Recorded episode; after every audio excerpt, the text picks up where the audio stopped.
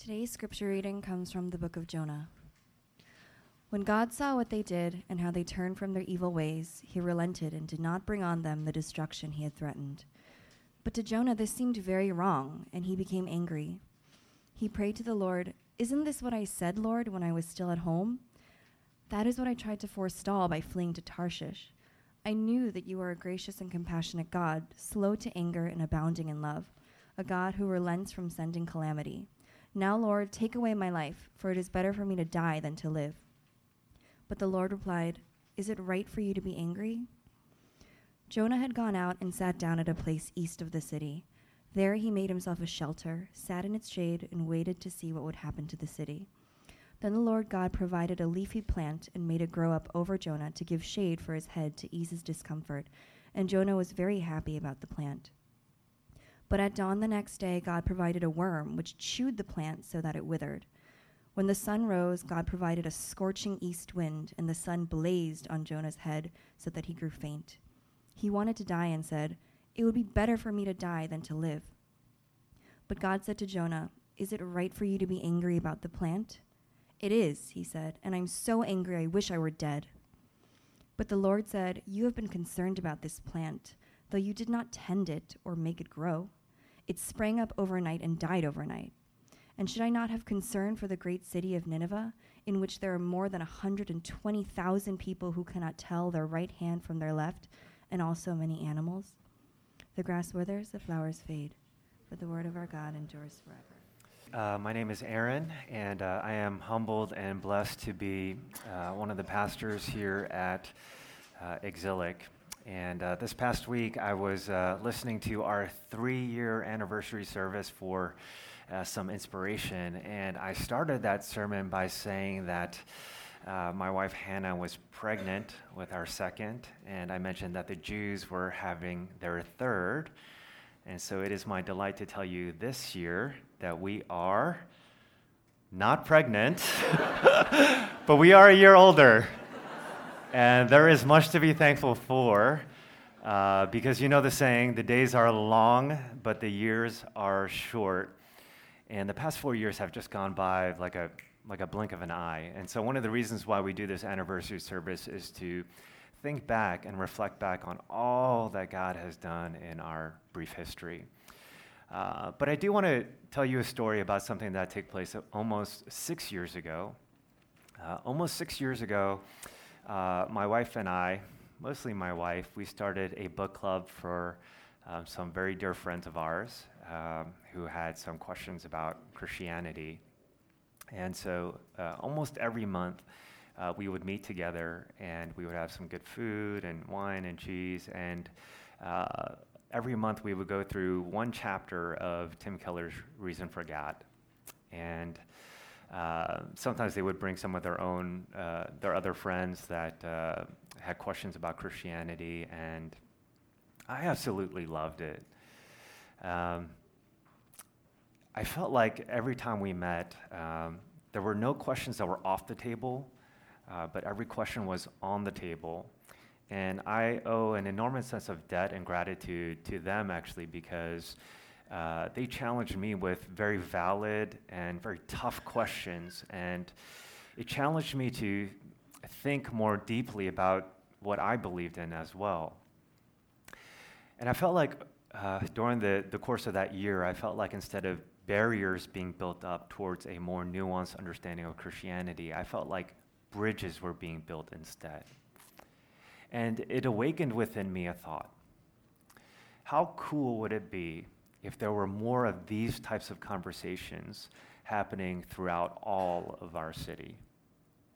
And it was really the, the, the book club that eventually led to the birth of Exilic which is why we have always had a posture of not being afraid of words like doubt, or not being afraid of words like skeptical, or, or not being afraid of words like curious, or questions, or anything uh, like that. And eventually, uh, it gave birth to our church, and a lot has. Uh, happened over the course of the past four years. We began with five people, and now there are, on any given Sunday, up to 350 people that worship with us. Uh, when we first started, I was the only person on staff. Now we have four other amazing people on staff uh, Heidi, Jeannie, Brian, and Jean. And so a lot has changed. Uh, on the other hand, there are some things that are still charmingly the same. Uh, I still print all of our Sunday bulletins on this tiny $100 brother printer every single week to save, to save money for our church as much as possible. We still meet in the same venue, albeit a different chair configuration. But there is one thing that is still the same after the past four years, and that is our unwavering commitment to our mission. And that is to help as many skeptics and thinkers and curious people believe in the gospel in our city as much as possible, and to help as many believers think critically about our faith as much as possible. And one of the reasons why I say this is from a sociological perspective. By the year 2025, New York City will have increased another million people since the early 2000s. By 2025, we will have over 9 million people in our city. The largest populated city in our country is going to give birth to another miniature city. And church planting experts say that for every million people, you need about a thousand churches to reach those million people. Now, I have no idea what pace we're on, but I do know that one of the reasons why we started Exilic was to help reduce that number from 1,000 to 999. Because wherever there are people, there needs to be churches. And so if you take a look at the first page of your bulletin, I want to read you something from Sam Allberry's book, Why Bother with Church? And this is what Allberry says. Um, I once heard it said that there is no such thing as a God forsaken place, given that God is present everywhere. But there is such a thing as a church forsaken place. For a region to be without a church means that it does not have the access it needs to the truth of God's goodness and love. Lacking a church is not equivalent to lacking a decent supermarket or movie theater. It is like lacking a hospital or source of water. It is an utter necessity. And while our city has a dearth of churches, in our text today, the city of Nineveh had no churches. And so God was obviously concerned for this city. And if you take a look with me at verse 11, this is what God says. In the very last verse, verse 11, God says, and should I not have concern for the great city of Nineveh, in which there are more than 120,000 people who cannot tell their right hand from their left, and also many animals? There are two reasons that God gives for his concern for the city of Nineveh. One is its size, and the second is its lostness. And so if you take a look again at verse 11, God says, should I not be concerned about the great city of Nineveh? Throughout the book of Jonah, uh, God repeatedly calls the city of Nineveh the great city of Nineveh. In fact, he calls it the great city of Nineveh three times. He doesn't call it the godless city of Nineveh or this wicked city of Nineveh, but he calls it this great city of Nineveh. And the reason why God calls Nineveh great is because of the sheer amount of people in the city. In ancient culture, your average city had about 3,000 people there. But here in Nineveh, there were over 120,000 people, which meant that Nineveh was not a metropolis, but Nineveh was a megapolis. Bill Crispin once said that God loves, uh, th- that, that in the country, there are more plants than people. In the city, there are more people than plants. God loves people more than he loves plants, and therefore he loves the city more than the country. Now, Crispin wasn't saying this as urban propaganda. He's not saying this to be anti green or anti environmental, but his point was this there is only one thing that is made in the image of God, and it is not plants, but it is people. And there is more image of God per square foot in the cities than there are in the country. So I want you to imagine with me that the bulletin that you're holding right now is not made out of recycled paper, which it is, but it is actually made out of ancient papyrus. In fact, this, this piece of ancient papyrus is so old, it dates all the way back to 5,000 years ago, making it one of the oldest pieces of literature in history, which would also mean that this, this artifact would be priceless. Now, if you knew that this bulletin was an ancient piece of papyrus dating back to 5,000 years ago, wouldn't it change the way that you're holding the bulletin right now? Wouldn't you hold it so much more carefully and so much more delicately? People are more valuable than plants. People are more valuable than ancient papyrus. And we know that because every single one of us is made in the image of God. And the fact that God knows exactly how many people are in the city of Nineveh, not 80,000, not 100,000, but 120,000, demonstrates that he values people.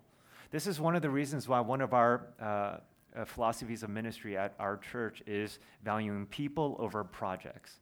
Especially as we start doing more stuff, we always have to remember that people are the most important thing. People matter more than projects. And so God is concerned for this city because of the sheer amount of people that are in the city. But there is a second reason why God is concerned about the city of Nineveh.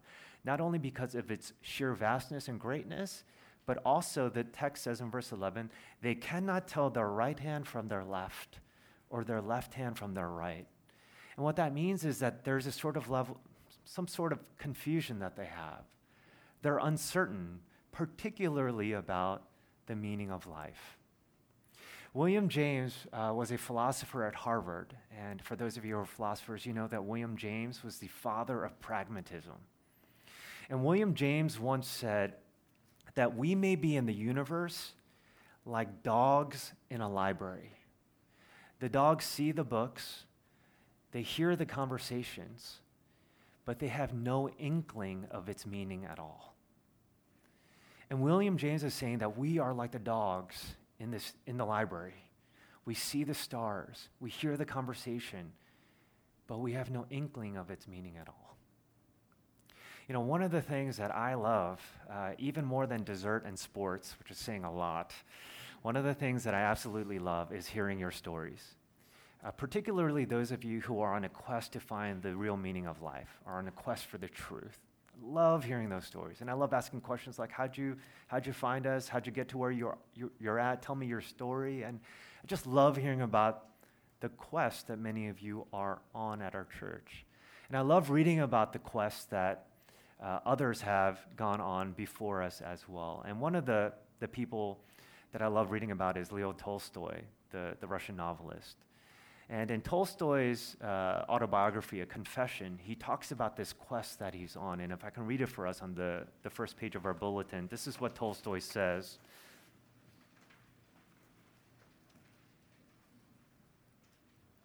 And if I'm not mistaken, uh, the, the Tolstoy experts in this room can correct me on this, but I do believe that he wrote a confession after he wrote some of his other books. Yet, this is still what he says. Uh, the question brought me to the edge of the abyss when I was 50 years old.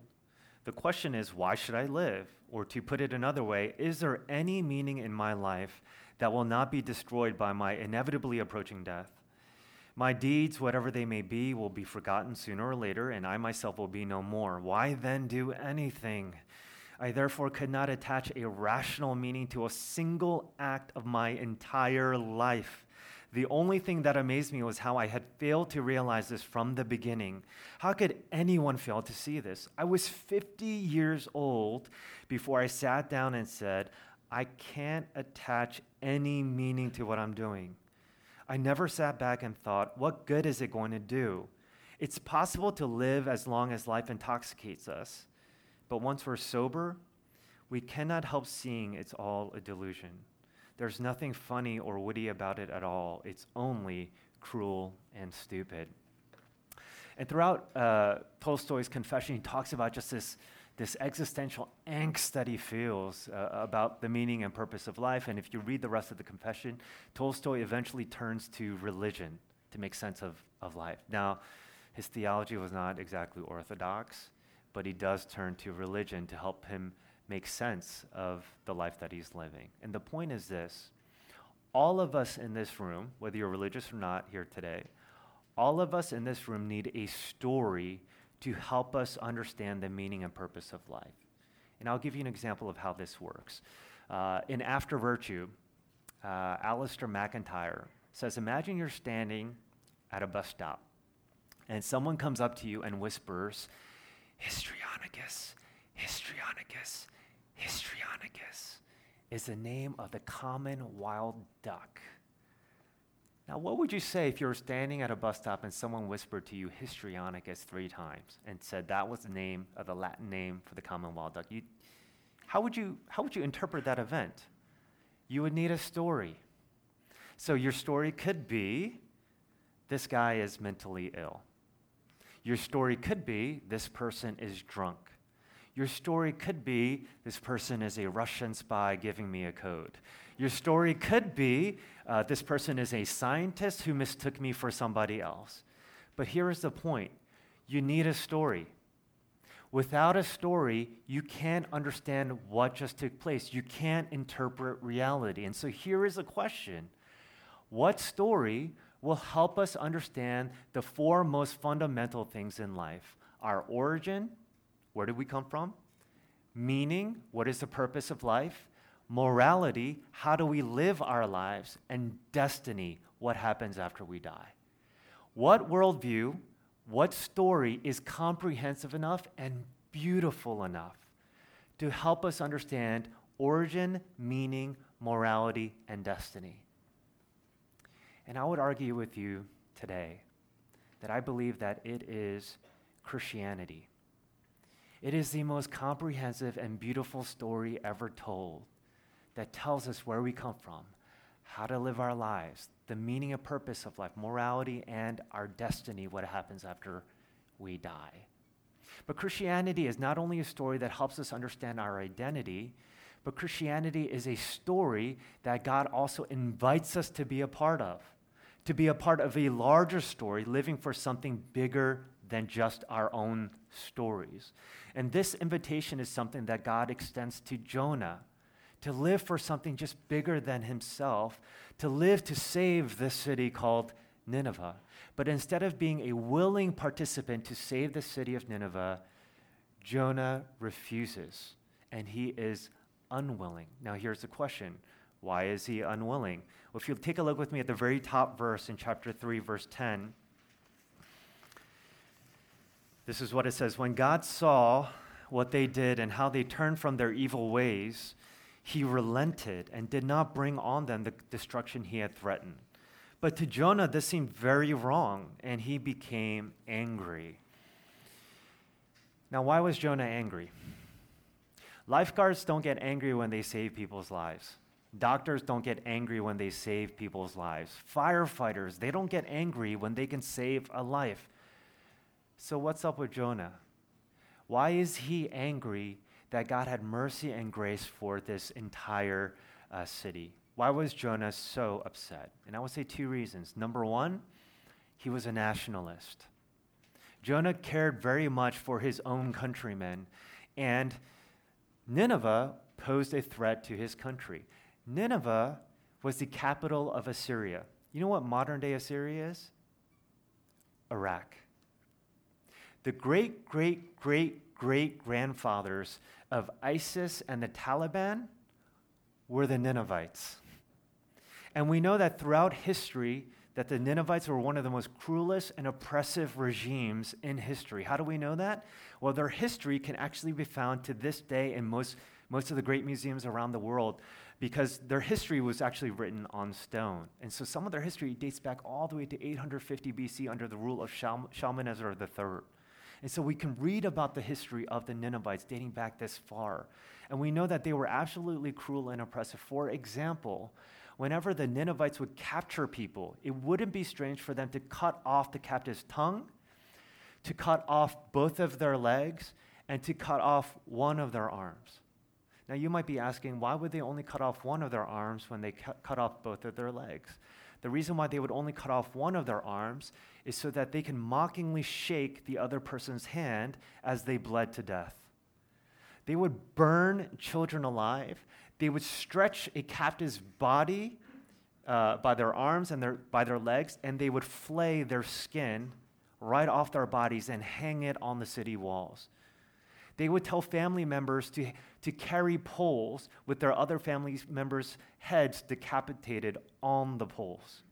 This was a absolutely cruel and oppressive people. So you can almost understand why Jonah did not want to go to the city of Nineveh. You can understand why Jonah wanted the city of Nineveh judged. He didn't want it saved. But there's a second reason why Jonah was angry about God's grace. He was angry about God's grace because he didn't understand God's grace. If you take a look at verse 1, what does it say? It says that Jonah thought that what God did was wrong, not right.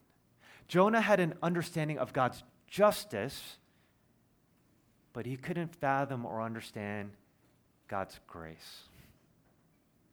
So, what is grace? Well, there's a uh, teacher who called one of her students' parents. And she called up the parents, and the, and the parents are thinking, oh my gosh, what did, what did my kids say? And, and the teacher says, well, every year I give a writing exercise, and I start the story, and I ask the students to finish the story. And so the story goes like this uh, There was an ant and a grasshopper. And during the summertime, the ant worked very diligently to store away its food for the wintertime, while the grasshopper just played and didn't work at all. Fast forward five or six months later, now it's winter time.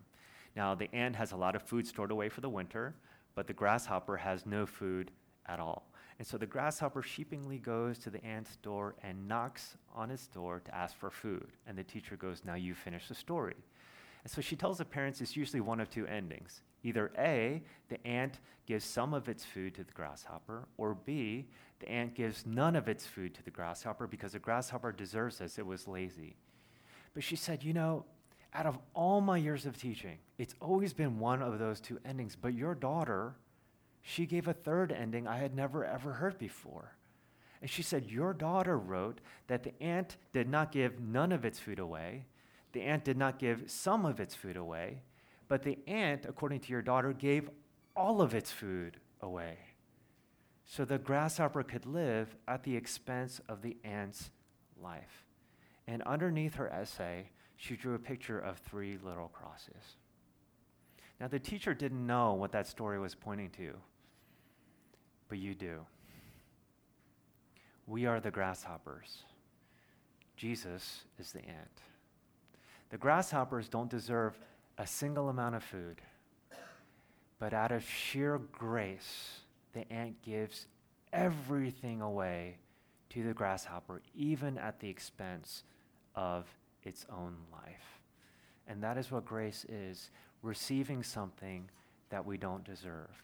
And it was grace, God's grace to the Ninevites, that saved their city. And you know what? It is the same message of grace, the same message of grace that will save the people in our city. Now, what specifically is this message of grace? Well, there was another city, not unlike the city of Nineveh, and they were the two cities of Sodom and Gomorrah. And much like Jonah, there was another person named Abraham who willingly went to the cities of Sodom and Gomorrah. And when you read Genesis 18, Abraham prays for the cities of Sodom and Gomorrah. Actually, this prayer in Genesis 18, it's the first prayer that we see in the Bible. And in this prayer, Abraham is praying on behalf of the city. But if you take a look at it more carefully, Abraham is not only praying for the cities of Sodom and Gomorrah because of their wickedness and their, their, their idolatry, he's not only praying for this, these cities, but he's actually priesting on behalf of these cities. You know what a priest is? A priest, very simply, is a bridge between God and the people. And we know that he's priesting or being a mediator or intercessor on behalf of the cities because of what he says. And so this is Abraham's case that he brings before God. And he says, God, Are you really going to wipe out, wipe out these entire cities? Are you really going to wipe everyone out? What if there are just what if there are 50 righteous people there? Are you really going to wipe out the entire cities? And so God says, if there are 50 righteous people, I won't wipe out the entire city. And so Abraham says, I know that I am but dust and ashes. But let's just say there are like five less. What if there are 45 people? Are you really going to wipe out these entire cities? And God says, Very well, if there are 45 people, I will save the city. And so Abraham says, Well, if I can once more, what if there are 40? What if there are 30? What if there are 20? What if there are 10? And what Abraham is doing here is he is making a theological case. Can the righteousness of the few save the lives of the many? Can the righteousness of the few save the lives of the many? Now we know how this story goes. Eventually, the cities of Sodom and Gomorrah, unlike Nineveh, are judged and destroyed. Now, here's a question why? The truth of the matter is, Abraham could have said, What if there was just one righteous person?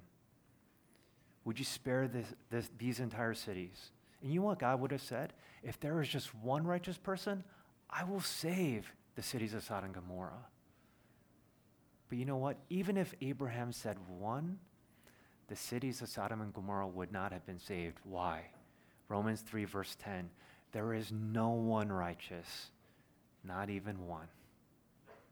You see, Abraham was trying to be a priest to save the city. But you know what the cities of Sodom and Gomorrah needed? They needed a better mediator. They needed a better priest. They needed someone that was even more righteous than Abraham. And while Sodom and Gomorrah did not have one, we do. And that is Jesus Christ.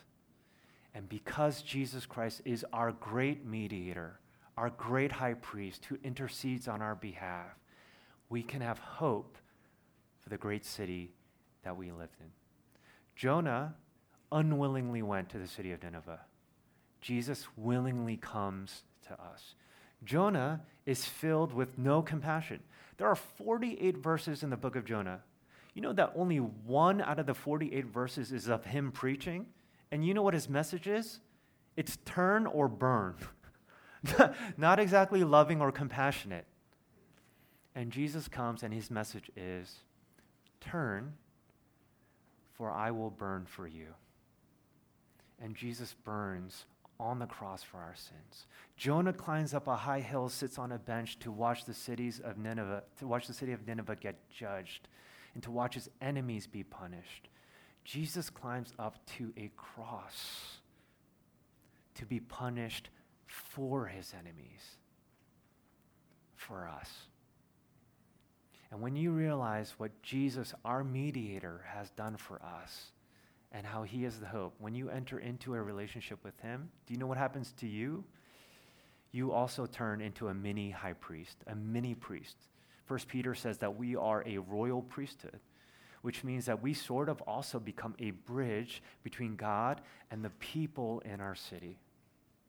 What if you're here in the city what if you're here in the city right now, not just to use the resources of our city and our prestigious universities and our jobs and to acquire more equity and financial capital? What if you're here in the city, not just to plunder the city for its resources, but what if God has brought you to New York City to be a bridge for the people in our city between God and all of your neighbors?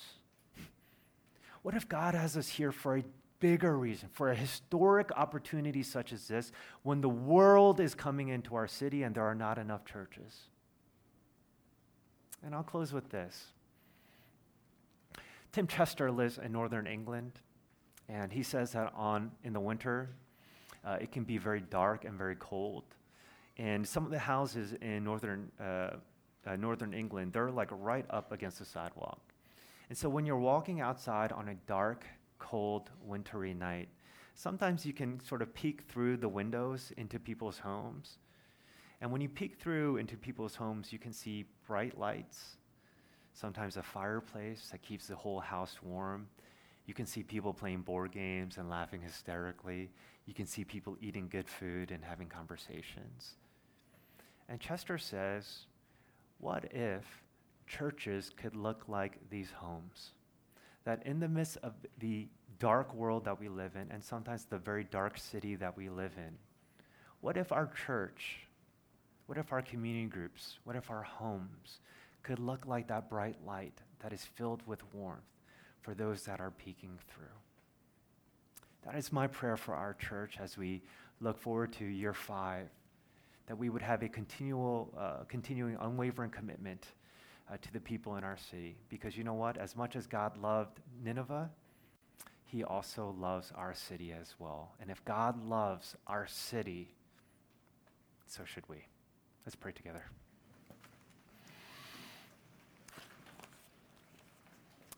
Lord, help us not to have a uh, disdain or apathy for the city that we live in, like Jonah had towards Nineveh, but help us to see the city through your eyes. Help us to view people not as obstacles that are in our way when we have to walk to a certain place, but help us to truly value all the people in our city. We live in the most densest populated city in the country. And we have such a wonderful opportunity to be a blessing to it. And that is my hope and our prayer. So grateful for all that you have done the past four years. And I'm praying that you'll continually use our church to be a beacon of light for your greatness and glory. Amen.